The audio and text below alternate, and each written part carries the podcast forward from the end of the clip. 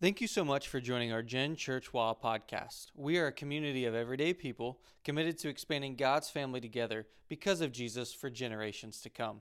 It's 2022. We have so many exciting events, gatherings, and opportunities for you around Generations Church. If you'd like to learn more about these opportunities, these events, these gatherings, head over to mygenerations.church to check them out. So, what does it mean to be spiritual? How does followership of Jesus look in an era of postmodernism and deconstruction?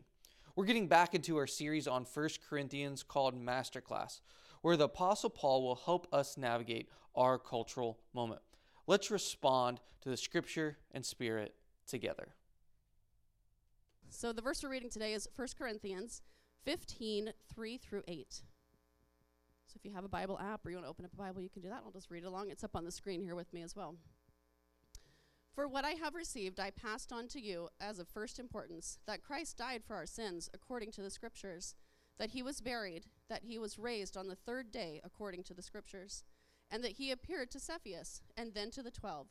After that, he appeared to more than 500 of the brothers and sisters at the same time, most of whom are all still living, though some have fallen asleep. Then he appeared to James then to all the apostles, and last of all, he appeared to me also as to one abnormally born.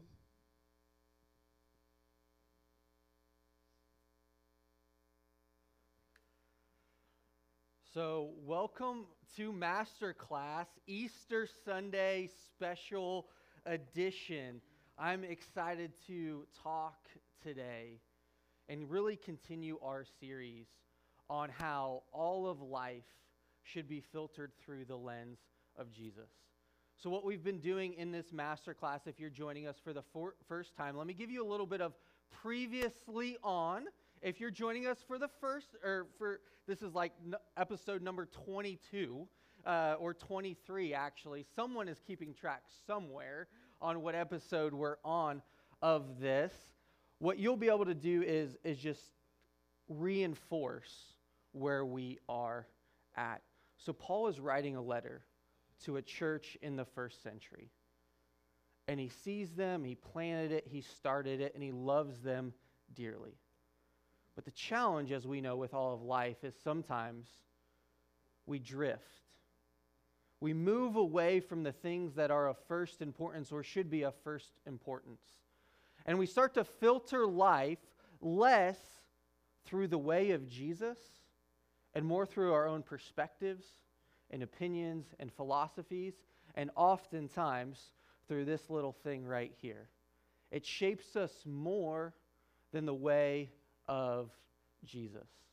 And so, what Paul does is he actually writes a letter to this church to help them filter through all of life through this lens that is the way of Jesus. And so, so far in the series, we've talked about gender and politics and the gathering and gifting of the church, divisions and, and, and, and you know, frictions and relational discord. And we've talked about all these aspects. And at the end of the day, what we've tried to come back and say is Jesus has a word for how you should perceive and live life and how you should treat one another because Jesus has first and foremost loved you. He sees you, he welcomes you, He includes you, and He moves towards you. And so, if we haven't met yet, let me introduce myself. My name is Kyle. I'm one of the pastors here serving this church. And one of the things that we like to say is that we are a community of everyday people committed to expanding God's family together because of Jesus for generations to come. What you will find here in this church is no perfect people. We are everyday people. We're people that wake up, we go to jobs, um, we come home, we have families, we have relationships, we have struggles, we have sin, we have strife.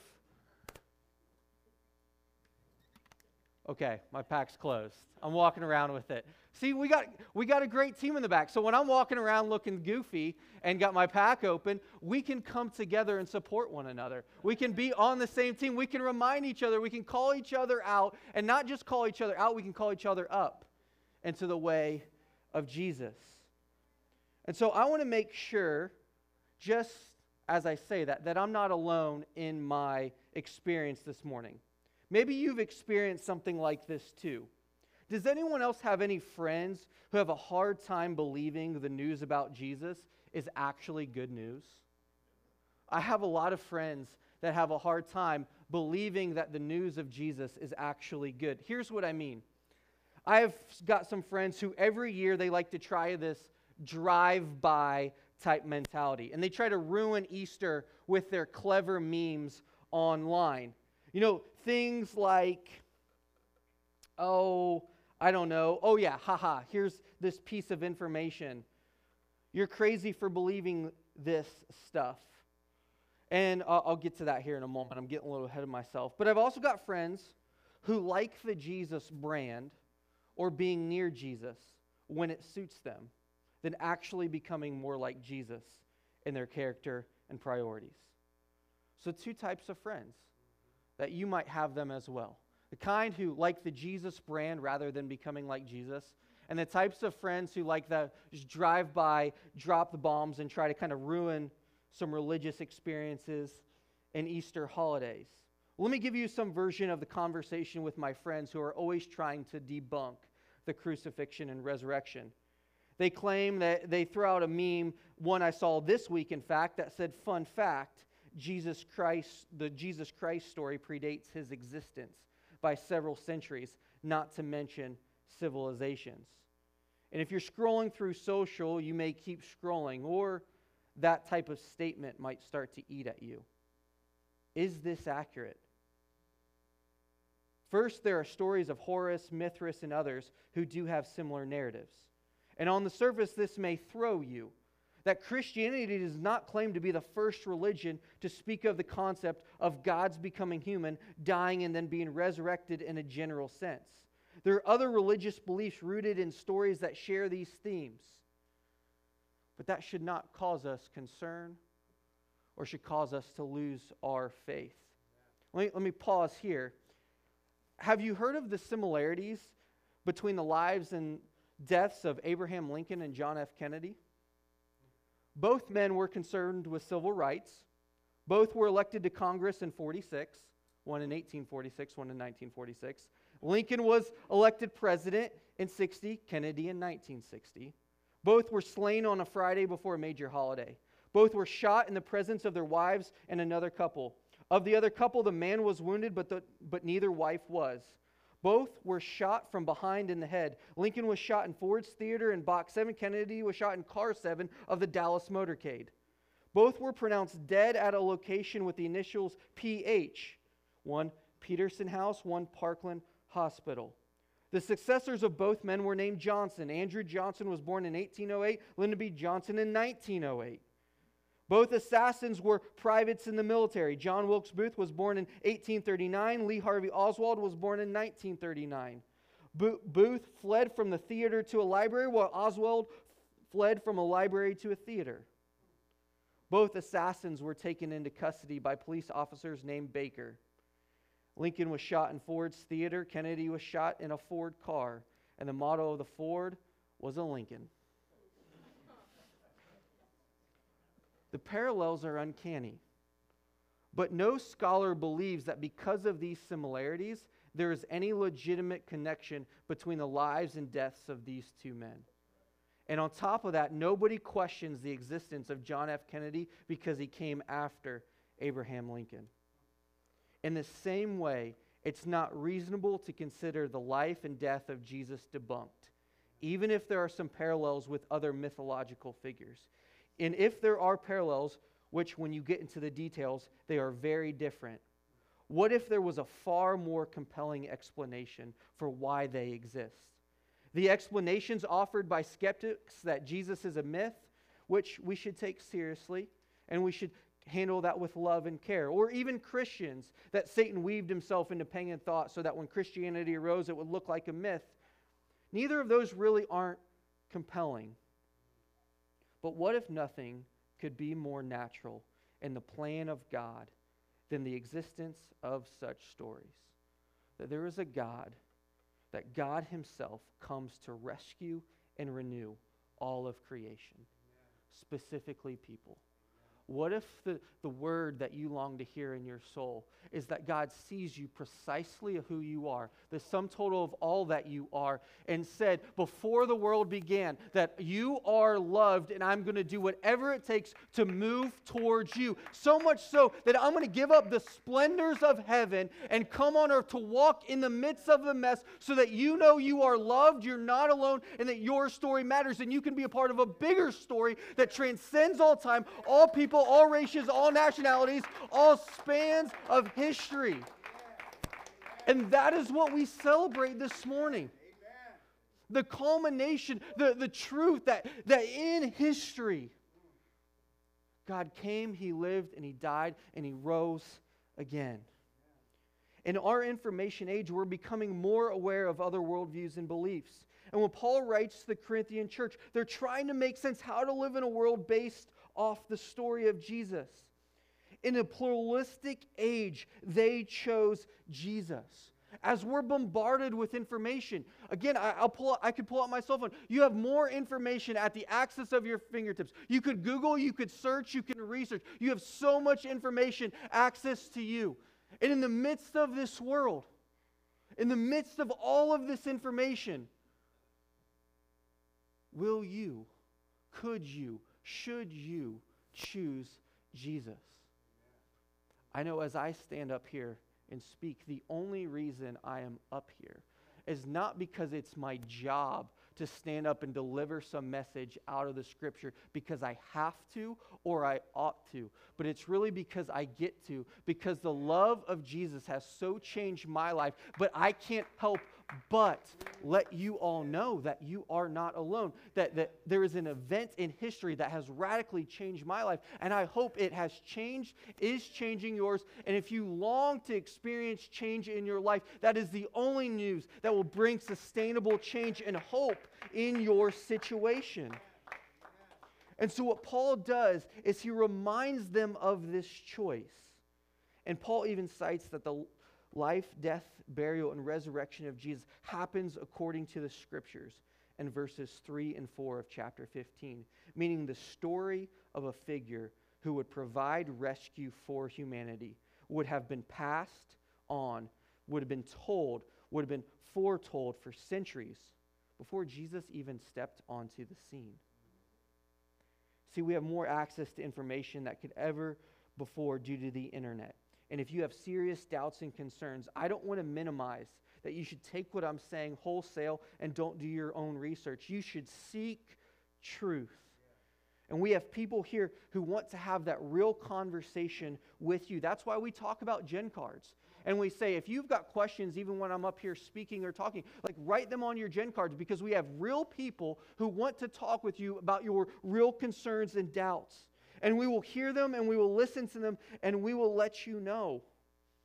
Maybe even what we've discovered on our own journey and share some of our own fears, failures, and doubts.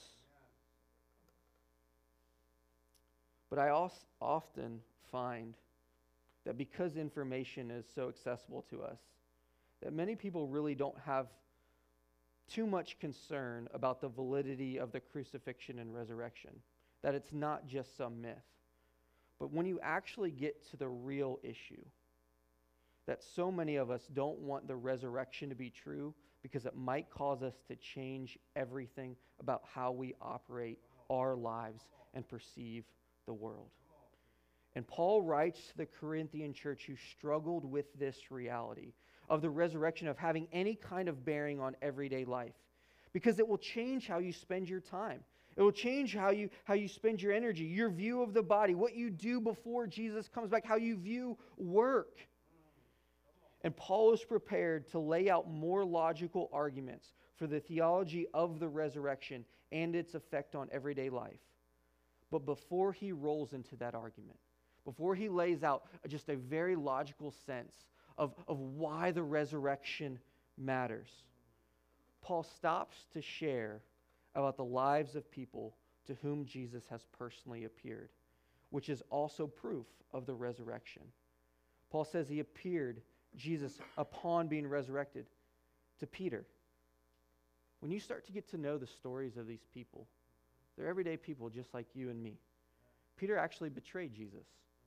He actually was one of Jesus' best friends and turned his back on Jesus. And Jesus still appeared to him.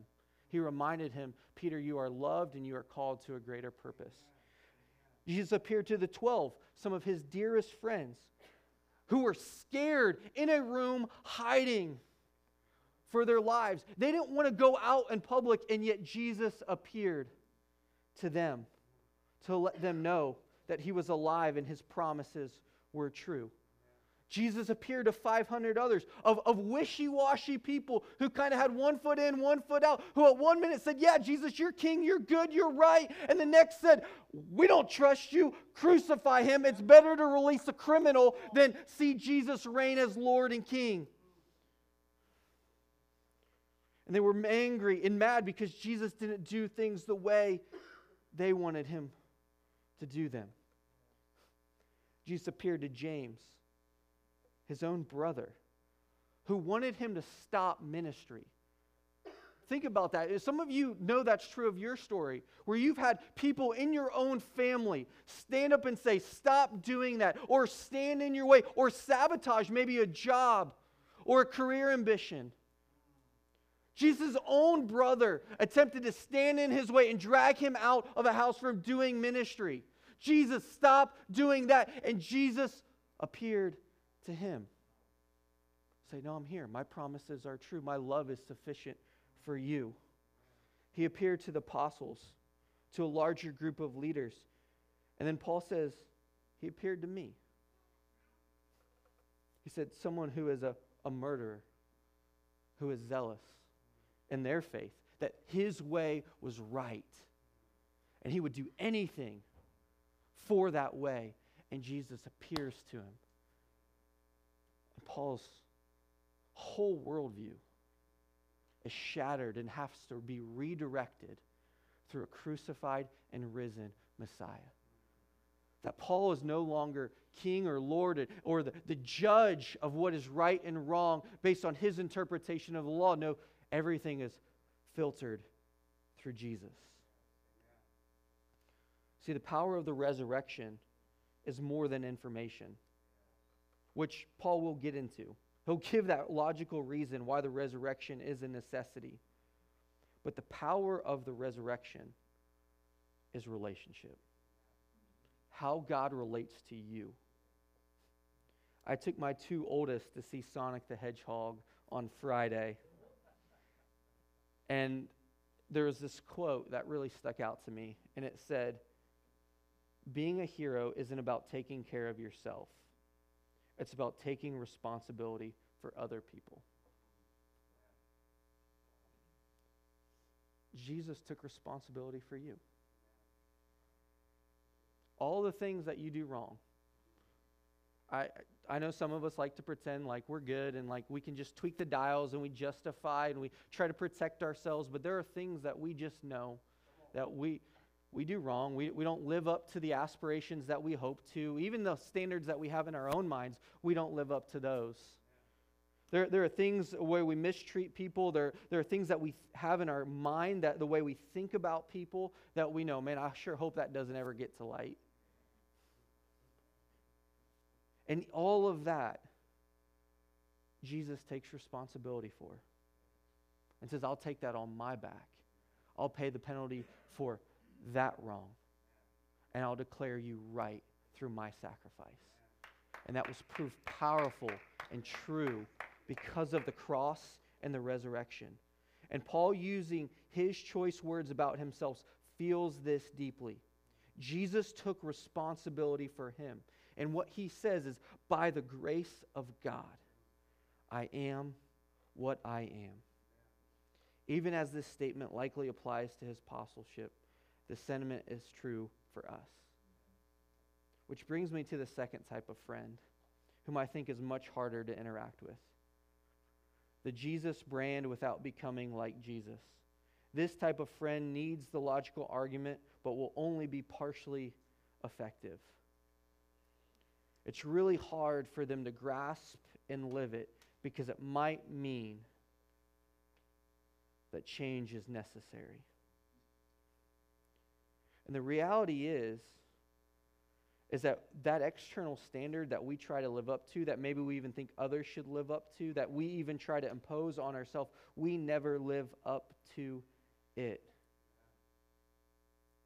But it's because of Jesus and his love first for us that can then motivate us and know that we belong, that we are cherished, that we are a part of God's forever family. And out of that identity, we can respond and live because we don't have to chase it no more. We don't have to seek that perfect job or that perfect vacation or, or the perfect relationship or the perfect scenario. We don't have to chase after that. There are things where God may provide where you can be, receive that blessing, and that is right and good, but you don't have to chase that to actualize that for yourself that you don't have to base yourself off of your significant other. You don't have to base yourself off of your, your, your title at work. You don't have to base yourself off the car you drive or how much money is in your bank account or how your kids are doing, whether or not they listen to you or not. Because Lord knows, as a parent, that is one of the most frustrating things. But you don't have to base your identity off of how your kids interact and act, but you can base your identity off of who Jesus says you are and live out of that, which then allows you to love people to give, extend grace and personal favor to others. And where Jesus isn't just one of my preferences, like a dial I turn on depending on the circumstances, or a shirt I try on when I'm just trying to get it just right. That it's not an on and off switch that we can turn on when it's the sum total of our received identity. Then there's no on and off switch, and then there's no tweaking dials. Then we can simply live, and we have people in our life and this may even be you who are seeking an answer that only Jesus can provide. Because that constant brand change, the constant tweaking of the dials, the constant chasing of the identity never produces lasting joy. I got a slide I want to show you real quick.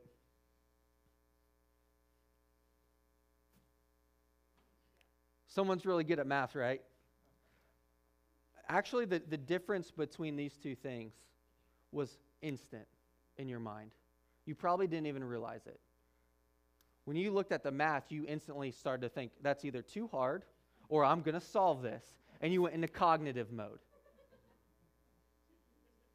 The picture on the bottom, you saw that and you instantly knew that that was joy, that that was happiness. There was very little cognitive thought that had to go into your mind to say, those people are happy.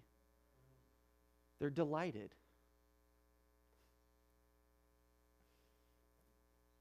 And you may not even wondered, how, how did you figure that out? What's crazy is if, you know, we can kind of teach the top one to a computer, you find out it's much more complex to teach the bottom one how to read those facial expressions, that delight and that joy to a computer. And we have found out in our, in our study of Scripture and even in brain science that joy, the feeling of well being in the deepest part of our soul, is primarily relational. It's not some formula you can get right, it's not some formula you can try to manipulate all the circumstances. That when you see someone's face and they smile, you feel relieved. They're glad to see you. And our greatest challenge is to think less about the God who's trying to get us to do all the right things, to manipulate the formula, to, to twist and turn all the right dials, and to start seeing God as the Father who smiles at us. Each and every week, we've been saying a, a prayer benediction at the end of our gathering. It says, May his face shine upon you, may his be gracious to you. And what we're trying to paint the picture in our mind is that when God sees you, He's not asking you to do a formula. He's actually he's saying, "I delight in you. Delight in me." And when we recognize that he delights in us and we can delight in him, something just unlocks in our brain that we can truly be relational. And when we remove ourselves from relationship with God or with others, we will lose joy. Some of the indicators lack of joy is you get fixated on your problems. You're trying to wait for people or problems to go away, that the, you're unable to imagine relational solutions for problems, that oftentimes we feel isolated and alone, that it's all up to you, or that you experience negative emotions more intensely. And with the good news of Jesus, what Paul wants these Corinthian church people to hear, and what I want us to hear today, is that our God is a relational God and moves towards us and moved towards us in Jesus. And he proved who he said he was and the type of God that he is through his perfect life, his sacrificial death, and his powerful resurrection. He did all that to prove that he delights in you. And when we distance ourselves from relationships with others, when we distance ourselves from relationship with Him, our joy deteriorates. And we try to fill it with all kinds of other things. And oftentimes we even, we even erect barriers that if we think if we can get things just right or we can do things just right, we're actually putting barriers up between us and Him. And in and through the cross, He removes the barriers between us and Him. He has already removed that barriers, that He is with us, that He laid down His life for us. And the good news of what Jesus has done in history does not remove us from the mess, nor provides the exhaustive answers, but in the midst of the mess, in the midst of relationship, in the midst of circumstances of life, He gives us joy. See, it was the joy set before him that Jesus was able to endure the cross because he knew it was on the other side of the mess. He knew what was on the other side of, of the sacrifice. He knew what was on the other side of difficulty. And he didn't try to circumvent that. He went through that for us because on the other side was a resurrection. And this creates a bond. This creates a movement that says the grace of God, his personal and purposeful favor, must impact our lives so that there's actual change so that when we see difficulty, when we see challenges, when we see relational strife, that we don't attempt to pull ourselves up by our own bootstraps and charge forward on our own willpower and effort and energy, but we actually lay down our life more to love, to serve more as He has done for us. And what that always does, and we learn to do that, and we learn to delight in other people as God has delighted in us.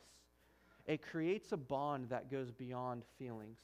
It creates a bond that goes beyond circumstances. It creates a, a joy that when you see someone walk in the room, you're not instantly head down or phone out or walk away. It's a, I'm going toward them. I'm excited to hear about how their week is. I'm excited to, to hear about what's going on. Or maybe even you're grieved because you know that there's something going on that's difficult or traumatic, but you don't run and hide because you know it's difficult, but you move towards because you know, out of that relationship, when you love and serve, when you think about them, that at the end of the day, it produces a joy, a supernatural joy, a blessing that comes from Jesus. And He proved that to us in His resurrection. But we believe the lie oftentimes that Christianity will steal our joy. In fact, one of the great theologians and great authors, C.S. Lewis, his primary objection to Christianity was that it would steal his joy. He had a conversation with J.R.R. Tolkien, one of his dear friends before he was a Christian. And Tolkien, author of, you may know as Lord of the Rings, pointed out that myth and history are, are, are not all that removed from each other. That Lewis's problem lay not in his rational failure to understand God, as he had already acknowledged his existence, but in his imaginative failure to grasp God's significance. That a worldview that included the story of Christ gave life more meaning, adventure, and romance, not less. Just as speech is an invention about, or is an invention about objects and ideas, so myth is invention about truth, Tolkien told him. We have come from God, and inevitably the myths woven by us through, though they contain error, will also reflect a splintered fragment of true light, the eternal truth that is with God. Our myths may be misguided, but they steer, however shakily, towards the true harbor.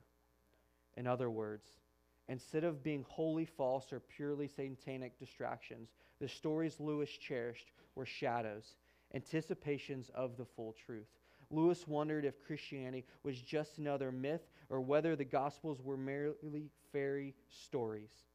And Tolkien explained that, in a way, they were the miraculous births, adventures, heroes, and happy endings. But there was one critical difference that the one about Jesus, the big story, was true. Amen. That that story actually happened. And Christianity was the best of both worlds. It was a fairy story incarnate, legend and history meeting as one. Christianity was, Tolkien said, the one and only place where transcendence, the joy myths created in us, the things we long for, it's the reason we go to movies, to hearken our souls up, to think that there could be a better world. It's, it's hopeful that there may there be, there is a rescuer out there who can solve the problems. We long for that. And in Jesus, the reality, the longing of our heart, and the reality of history collide. So, romanticism and rationalism together were the paths on which Lewis came to Christ. He said yes to Jesus because he needed to know the facts were true, but also there was a bigger story. There was a bigger narrative, that there was a rescuer that could satisfy the desires of his heart. When we live our story, when we tell our story, the question I have for us, Generations Church, is Is Jesus a brand we throw on, or are we becoming more like him? Are the stories we tell how we're the hero of our own lives, or that he's the hero of our life? That he is our rescuer, that by the grace of God, I am what I am, in spite of myself at times. And becoming like Jesus starts with joy, delighting in him as he delights in us. And Paul even cites his effort. He says, I worked harder, I tried, but said at the end of the day, he credits the sustaining work of Christ in him. The reason why is that gratitude is the first step of building joy. Some of you have a challenging time, I know I do as well, of relating to God well. Sometimes God feels distant or uninterested, or it's just not quite as present as we'd ought Him to be. But our first step into returning that delight, building that joy, is gratitude. Gratitude for who He is and what He has done and the identity that He has given us. And that gratitude of God can produce change in us. See, it's more than information, it's formation into His likeness. And though we have more access to information than more than other, more information won't defeat death. But Jesus did.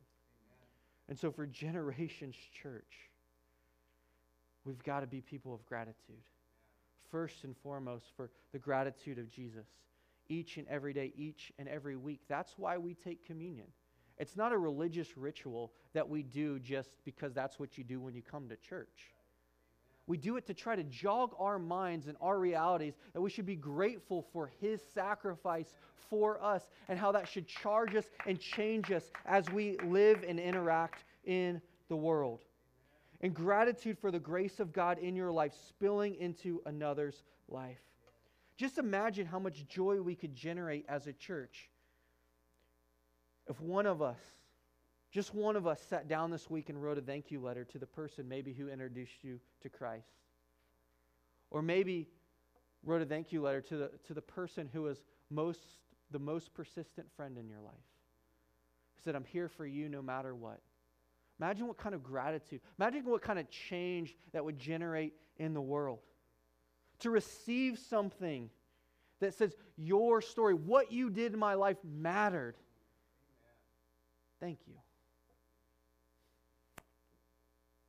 We'll begin to extend the grace that we have received and make a tangible difference. Maybe that gratitude or that invitation will actually call someone to say yes to Jesus in a more purposeful and profound way themselves. To say, I want to be a part of a church, I want to be part of a family that, that does persistent gratitude, that is thankful for every little thing. And as we build that joy, we can point not to how we're so great, but because of how He was so great. That we will extend the grace that we have received first and foremost. That we'll be patient with the teachings of Christ with others, knowing that the same work that He has done in us, that He can do for others. That we will be gratitude and seek to build that joy and that connection with others, to be relentless about inclusion because He has relentlessly included us even when we had all the information and still said that wasn't quite good enough. That we'll begin to help people belong. We'll see stability when things go wrong, that we'll see people who experience gratitude and joy when we live and love well. We'll see people be themselves, not some shadow self, because they'll be in healthy relationships with God, with others. And we'll see people be free to share their hearts with God and others.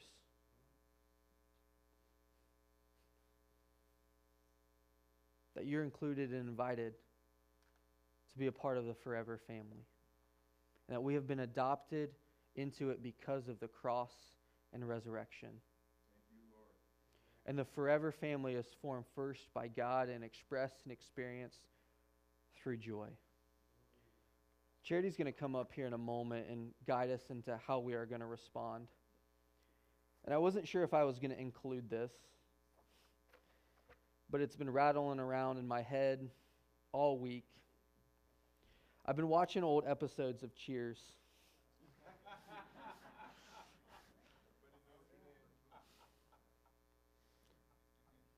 and the entry song goes something like this. I won't sing it, but I'll say it says, Making your way in the world today takes everything you've got. Taking a break from all your worries sure would help a lot. Wouldn't you like to get away? All those nights when you've got no lights, the check is in the mail, and your little angel hung the cat up by its tail, and your third fiance didn't show. Sometimes you want to go. And then the, the key line kicks in where everybody knows your name, and they're always glad you came. You want to be where you can see our troubles are all the same. You want to be where everybody knows your name. There's a place where everybody knows your name, and that's in God's family. You belong in that family. You're not forgotten, you're not alone.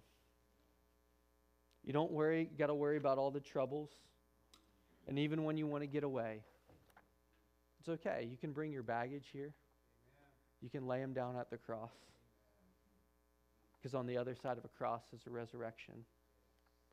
And because of that resurrection, no matter who shows up, we are sure glad you came.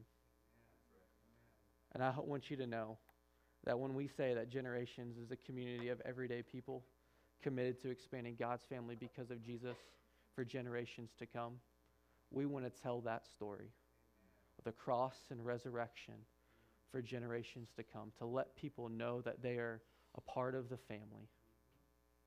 And they can be known by God and by us. And maybe get a taste of that joy and that belonging that you so desperately desire. Let me pray, and then Charity's going to help us respond. God, you are good. Right now, I come to you. I pray that as we sing, as we respond, as, as we as we move. That we reflect on who you are and what you have done for us, that we express gratitude first and foremost for you. And we allow that to transcend all our relationships and who we are. It's in Jesus' name we pray. Amen.